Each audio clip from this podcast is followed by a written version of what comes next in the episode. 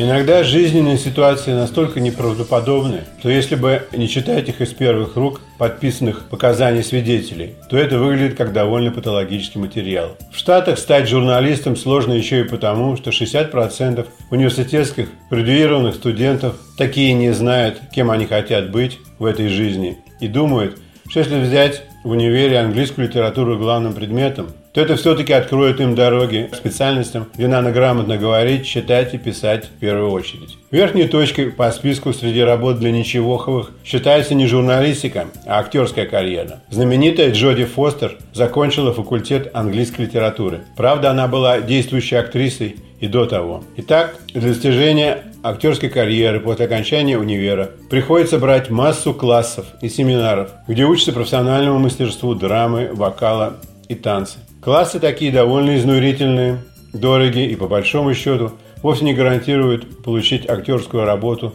после их окончания, даже на самой низкой ступени. Чтобы оплачивать классы и сводить концы с концами, многие из будущих артистов идут подрабатывать официантством. В Америке эта работа считается вполне достойной для выпускников универов, которые все еще находятся в процессе поисков. И действительно, работа имеет много плюсов.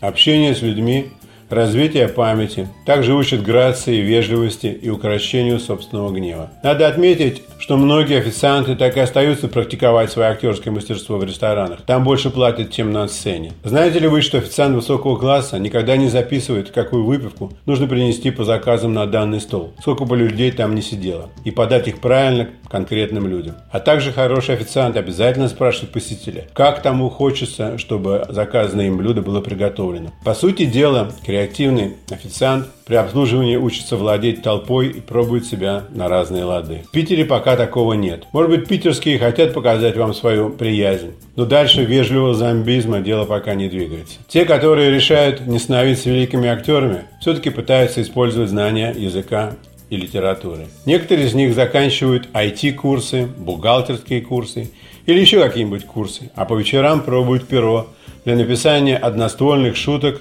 для стендапа, остроумных реклам на продукты или просто слоняются по улицам в надежде, что вдруг что-нибудь произойдет, и здесь первыми будут они со своей камерой, на которой можно будет отснять что-нибудь к утренним газетам. После двух-трех удачных попыток с газетой их там запоминают как отчаянных фрилансеров. Иногда некоторые из них умеют в нескольких предложениях под фотографиями сделать толковое описание происшествия. И вот таких берут на полставки в самый нижний эшелон журналистики. Как говорится, волка ноги кормят. Теперь отчаянные фрилансеры, новоиспеченные репортеры часто гужуются около зданий судов, полицейских участков или отделений скорой помощи в ожидании скандального. Иногда им везет, и не слишком легальным образом – они получают информацию типа ниже изложенной. Женщина средних лет давала показания в госпитальном отделении, работающем с жертвами изнасилований. Среди прочих доказательств изнасилования на ее теле были отмечены следы побоев ремнем по заду и спине.